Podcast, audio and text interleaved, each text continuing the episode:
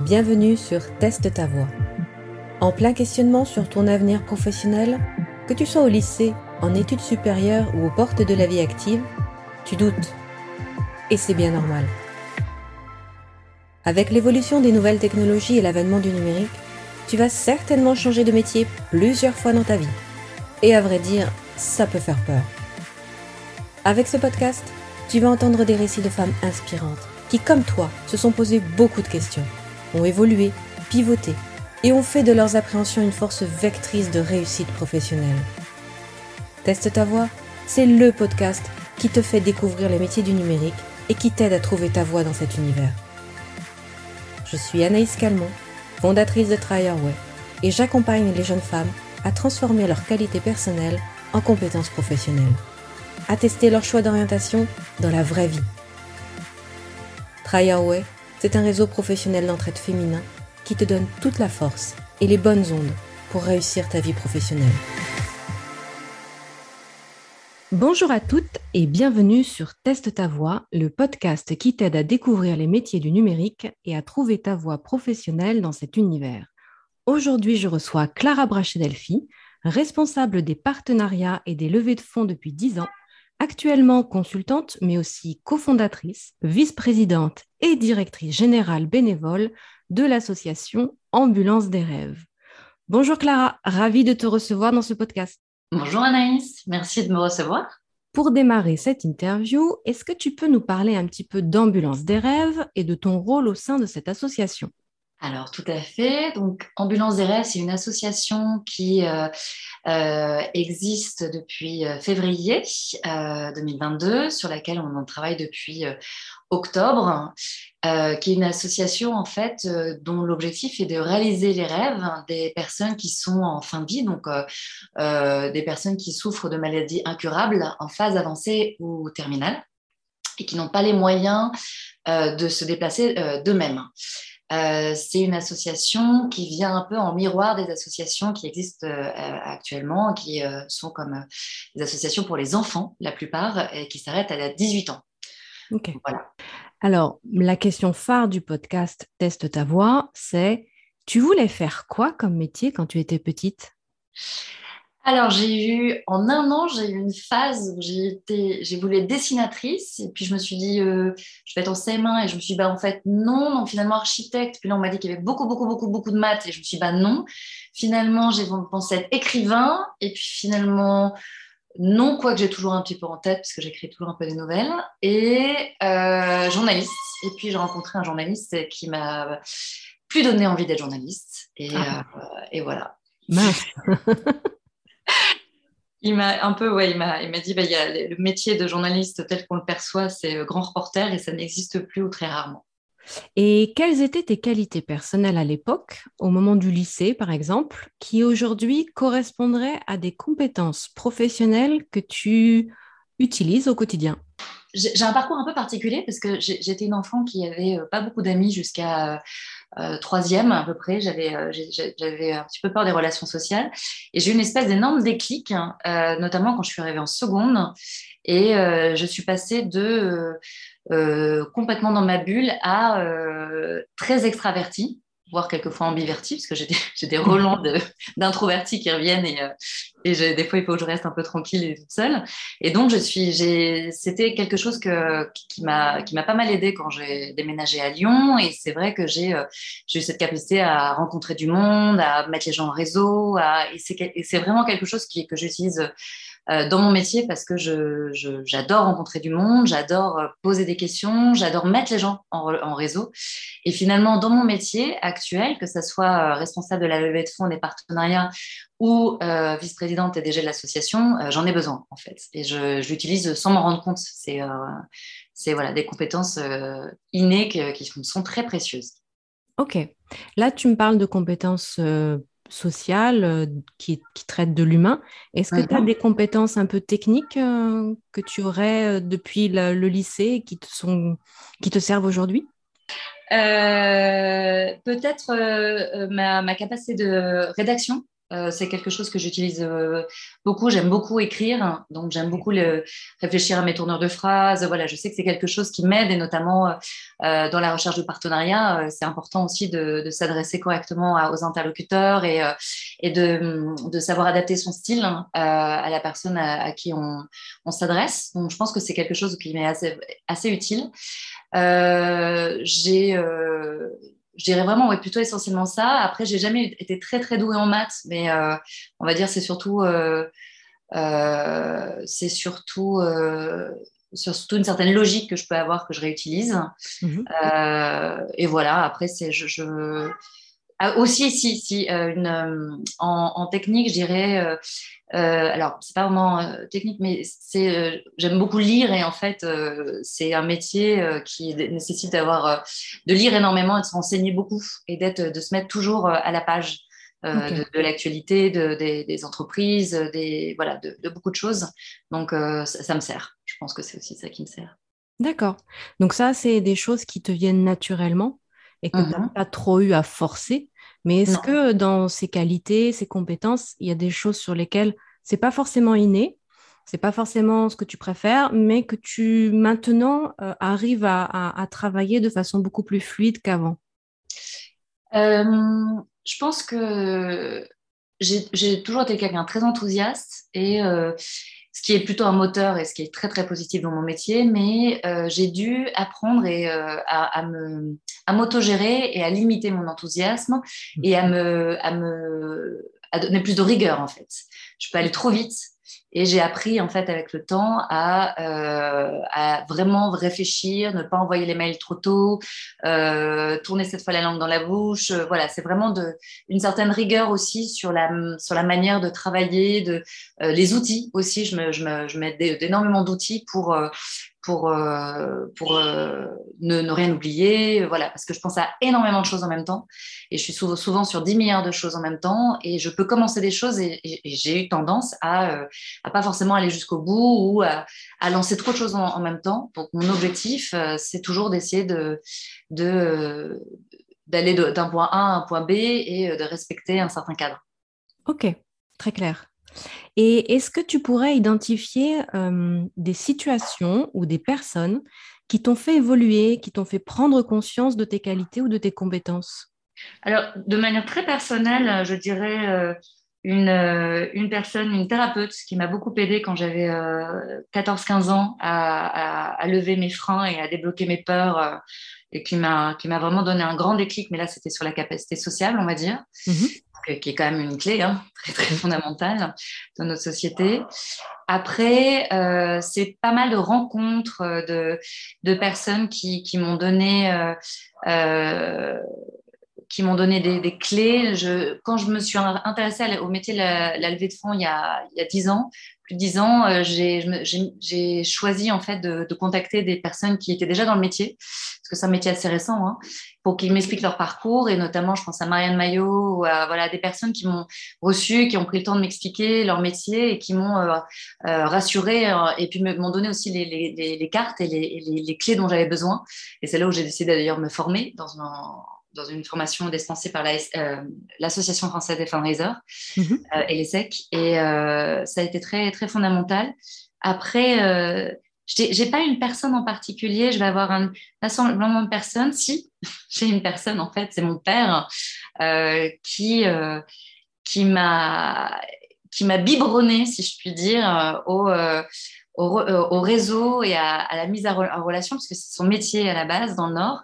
Mhm. Et, euh, et puis, je ne sais pas pourquoi, euh, je suis la seule de ses enfants, et ils m'ont proposé d'aller dans des, cocktails un peu pince-fesses, comme on appelle ça. Je me retrouvais avec des gens assez capés quand même, voire très très capés du Nord. Et, et, puis me laisser, puis je devais me débrouiller quoi. C'était et j'avais 12 ans, 13 ans, voilà. Et, et donc c'est là où j'ai probablement beaucoup appris à, à improviser en fait et à, et à, savoir faire parler les gens et à y être à l'aise en fait dans, ces, dans des situations avec des personnes qui sont peut-être assez peuvent être assez bluffantes. Ah et euh, je sais que ouais, j'ai appris ça de lui et, la, et, et je, l'ai vu faire aussi beaucoup de mettre en relation en permanence le, la, mise en relation. Et je peux pas m'empêcher de le faire. C'est euh, mes amis mais euh, j'ai trouvé des appartes à plein de potes. Je, je, je, suis tout le temps en train de mettre en relation sans même y réfléchir. Enfin, c'est inconscient. C'est vraiment mettre en réseau les gens, j'adore. D'accord, ok. Voilà, c'est grâce à lui ça. C'est, il t'a jeté dans le grand bain, comme on dit. Exactement, exactement. il a, il a bien fait. C'était, c'était vraiment ça. Et j'ai appris à nager assez rapidement. Mais c'était, ouais, c'est des, grands. Euh, oui, c'était. Et puis, comme il invitait des personnalités, euh, voilà, des, des, des boss d'entreprise, de compte entreprise, tout ça, j'ai, eu la, la, chance, c'est vraiment une chance hein, pour le coup, je me rends bien compte, de, de me sentir très à l'aise avec ces gens-là, alors que c'était quand même des big boss, voilà. Et ce qui fait que finalement, dans mon métier de tous les jours, je suis absolument pas impressionnée par les titres. Et ça m'aide. Alors, du coup, ma prochaine question, tu y as partiellement répondu. Te souviens-tu de ton tout premier stage ou poste en entreprise et comment tu te sentais à l'époque et comment tu as vécu ton entrée dans la vie active? Alors, euh, je l'ai vécu d'une manière très particulière parce que, en fait, il y a eu, il y a eu des stages, mais qui correspondaient pas du tout à, un métier dont que j'avais envie de faire. je me suis beaucoup cherchée euh, pendant euh, quelques années, même après la fin de mon, mon parcours universitaire, et j'ai fait presque pas des petits boulots, mais des boulots qui m'intéressaient pas plus, notamment euh, dans, dans la com, ça me parlait pas du tout. Et j'ai, eu une, sensation, euh, pour le premier stage que j'ai fait, d'être complètement à côté de mes pompes, c'est-à-dire ne pas du tout savoir ce que je faisais là. Un sentiment de, de, de ce qui était très difficile pour moi, c'est que je me sentais, euh, euh, je me sentais nulle. En fait, je n'étais pas bonne, je savais pas comment ce qu'il fallait que je fasse. Euh, j'avais en plus, bon, j'avais pas du tout suivi la formation en plus, donc c'était vraiment très particulier. Et, euh, ça, ça a été vraiment un, un, côté qui était très dur pour moi. C'est euh, et pendant quelques années, je l'ai traîné. C'était cette sensation de ne pas être à la hauteur, de rien valoir en fait au niveau professionnel, jusqu'à ce que euh, je découvre le métier de fundraising en faisant en fait un, un stage. Euh, non, c'était pas un stage, pardon, du bénévolat à l'association Make a Wish France. Et j'ai découvert la collecte de fonds. Et là, j'ai eu une espèce d'épiphanie. Je me suis dit, mais je suis tellement dans mon élément, c'est tellement mhm. moi, c'est tellement ce que j'aime, ce que qui je suis, ce que je sais faire. C'est mes, c'est, ça, ça, faisait appel à des compétences que j'avais. Et en fait, ça, ça a été une épiphanie et un soulagement vraiment vraiment intense parce que parce que j'avais cette sensation que je que voilà j'avais ce boulet au pied de de, de de pas savoir quoi faire dans la vie et puis surtout de, à chaque fois que j'essayais un truc ça marchait pas quoi donc là tout d'un coup euh, ça a été vraiment une révélation. Et puis, je me suis, là, je me suis donné les moyens et donc je me suis formée pour, euh, pour pouvoir euh, mieux appréhender ce métier et avoir les, connaissances et les compétences. Et comment t'en es arrivé justement à, faire cette, euh, cette opportunité-là de Make a Wish? Je revenais d'Argentine, où j'avais fait à peu près 15 métiers aussi. la conjoncture était très particulière là-bas. Je suis restée deux ans. Euh, je revenais d'Argentine et en fait, euh, j'avais une amie en Argentine qui euh, était bénévole pour l'association Make a Wish, qui réalise les, donc les vœux des enfants gravement malades. Et je me suis rapprochée de l'association Make a Wish France et j'ai commencé par réaliser des vœux. Et je me suis aussi, ça m'a fait tout de suite un tilt, le comité levé de fonds m'intéressait. Je me suis dit, tiens, ça peut être pas mal. Et puis en fait, je me suis dit que j'étais vachement plus là où je me, je me retrouvais. Et donc, j'ai même laissé tomber les, les vœux. J'en avais quand même fait quelques uns ce qui était important hein, pour connaître euh, euh, les sujets et savoir de quoi on parle. C'est primordial dans mon métier. Mhm. Et, euh, mais je me suis vraiment rapprochée du comité levée de fonds. Et puis finalement, il n'y avait pas de poste. Et puis j'ai un peu poussé et ils ont créé un poste. Et j'ai commencé comme consultante extérieure en CDD. Et puis, et puis CDI a été créé et, j'ai eu mon poste. Voilà. Donc c'était et ça a été là une un, bonheur euh, pour terminer, pour la, première expérience professionnelle réelle pour moi, c'est mon premier poste chez Make a Wish. C'est là où pour moi j'ai commencé, euh, je suis sortie de la phase euh, de recherche en fait. J'étais à, mon, j'étais à ma place, mais ça m'a pris du temps. Et aujourd'hui, qu'est-ce qui te motive au quotidien? Qu'est-ce qui te fait te lever le matin?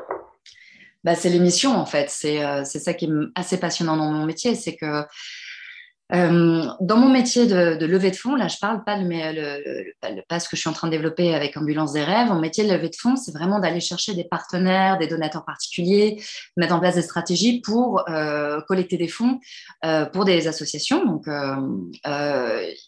déjà d'une part, il faut que les associations me parlent. Euh, je suis pas commerciale, je, je, suis pas capable de vendre un tapis. D'ailleurs, je suis extrêmement mauvaise. Par contre, de parler d'une mission et d'une cause qui m'est chère, ça, c'est quelque chose qui me porte. Et ce qui est très intéressant et passionnant dans ce métier, c'est que je ne vends strictement rien. La preuve, c'est que je demande aux gens de me donner de l'argent et je peux limite que donner un sourire en contrepartie. Alors après, on a évidemment potentiellement des leviers où on peut euh, voilà, avoir des comptes rendus, on peut peut-être même faire de l'incentive, on peut impliquer les collaborateurs certaines fois, mais c'est finalement assez rare. Et, euh, et moi, mon, mon, grand challenge, c'est justement de, de, récolter des fonds alors que j'ai euh, rien à offrir, à du sens en fait. Et c'est et, et je, je, c'est toujours extrêmement positif parce que on est dans une société où tout le monde est extrêmement négatif, notamment en France, hein, très très difficile où les gens voient toujours le verre à moitié vide. Euh, et c'est vrai que moi, je, suis entourée de gens assez fabuleux qui, euh, qui se battent pour, pour des causes incroyables, avec euh, finalement peu de moyens, qu'ils soient bénévoles ou salariés. Et puis, j'ai aussi des sociétés en face, des donateurs en face, qui sont prêts à soutenir sans apparaître nulle part, sans, voilà, pour, le, pour, pour l'envie de, de, de, de, changer la donne. Et, je, alors, je ne vis pas dans un monde de bisounours, hein, c'est pas facile tous les jours, mais il y a beaucoup de choses positives et euh, bon, évidemment, les médias n'en parlent pas, mais euh, moi, je, suis baignée de, gens incroyables. Enfin, je suis entourée de gens incroyables et, euh, et, et c'est ce qui me fait lever le matin aussi. As-tu un rôle modèle féminin qui t'inspire aujourd'hui, une sorte de référence pour toi?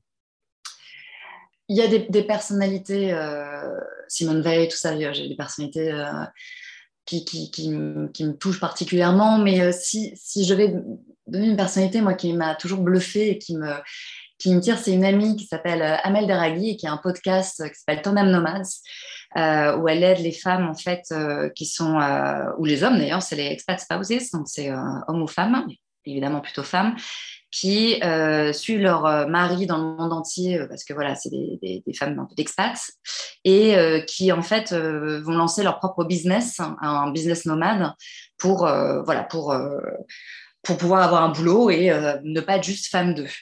Ce qui euh, me semble assez intéressant, surtout que j'ai vécu à l'étranger aussi, je sais ce que c'est. Et, euh, en fait, Amel, c'est une femme assez extraordinaire et qui est une grande amie et qui m'a toujours bluffée par son parcours. Et, je sais que si j'ai lancé cette association-là, Ambulance des rêves, c'est parce que je l'ai vu faire avec son, podcast et elle est extrêmement bien référencée. Elle a fait un boulot incroyable. Elle a maintenant même une équipe qui travaille avec elle. Euh, et, c'est celle qui me, qui me tire. Voilà. Donc c'est vraiment quelqu'un, euh, je la, regarde avec beaucoup d'admiration parce qu'elle est toujours euh, avec très peu de moyens et elle a une créativité incroyable, une, grande rigueur aussi.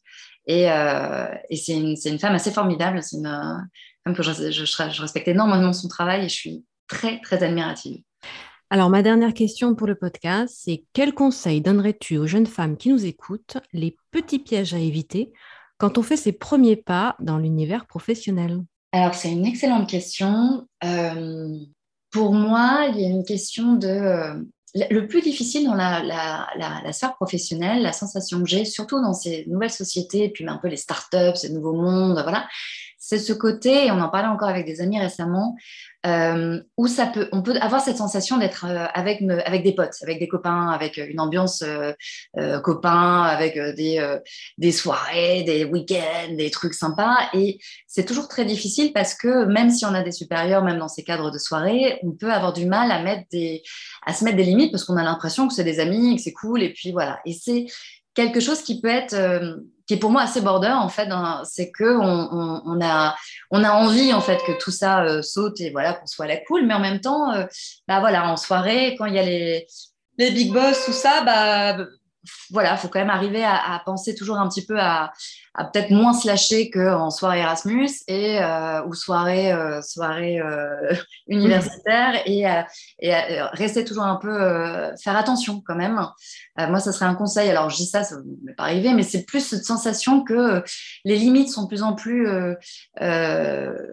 ténues en fait ou, ou floues et on on ne sait plus très bien et, et quand on sort de, voilà d'école, de, la fac, de, d'études, on peut se dire bah voilà c'est une super bonne ambiance, on est à la cool, c'est un peu start-up et euh, finalement euh, euh, se mettre dans des situations qui pourraient être potentiellement compliquées, je pense. Et après, moi mon deuxième conseil, ça serait ce que je trouve assez sympa et ce que j'avais ce que j'avais un peu fait, ce que j'essaie de faire, c'est de faire un peu des vies ma vie alors surtout dans mon métier, c'est important d'aller à la rencontre de, des personnes avec qui on va être amené à travailler et de prendre 20 minutes ou même un déj avec chacun ou un café pour essayer de leur faire, les faire parler en fait sur leur métier. Mm. Quand on a, voilà, parce qu'il y a plein de métiers dans une boîte et on, nous on maîtrise le nôtre, mais on ne sait pas forcément ce que font les autres. Et ça permet justement une meilleure compréhension de ce qui fait l'autre et puis aussi de, de, tisser des liens qui sont super intéressants et assez profonds. Super. Bah, c'est l'initiative de Try Your Way que tu, que tu décris en quelques mots, donc c'est chouette. Et ben voilà, c'est ça. C'est top. Euh, bah écoute, Clara, merci beaucoup pour cette interview. Merci pour ton témoignage et ton retour d'expérience. C'est un très beau projet que tu portes euh, et j'espère vraiment que vous réaliserez de très beaux rêves. Oh bah écoute, euh, on espère aussi. Ça prend un peu plus de temps que prévu. Il y a beaucoup de choses au niveau légal là, qui, qui sont bloquées, mais on a un super cabinet d'avocats qui, qui, nous aide pro bono, donc ah, on va y arriver. super, super. Bah écoute, merci à toi Clara. Et comme vous commencez à le savoir, les filles, mon credo, c'est plus de femmes dans l'univers professionnel du numérique. Alors, allez-y. Merci Clara. Merci à toi Anaïs.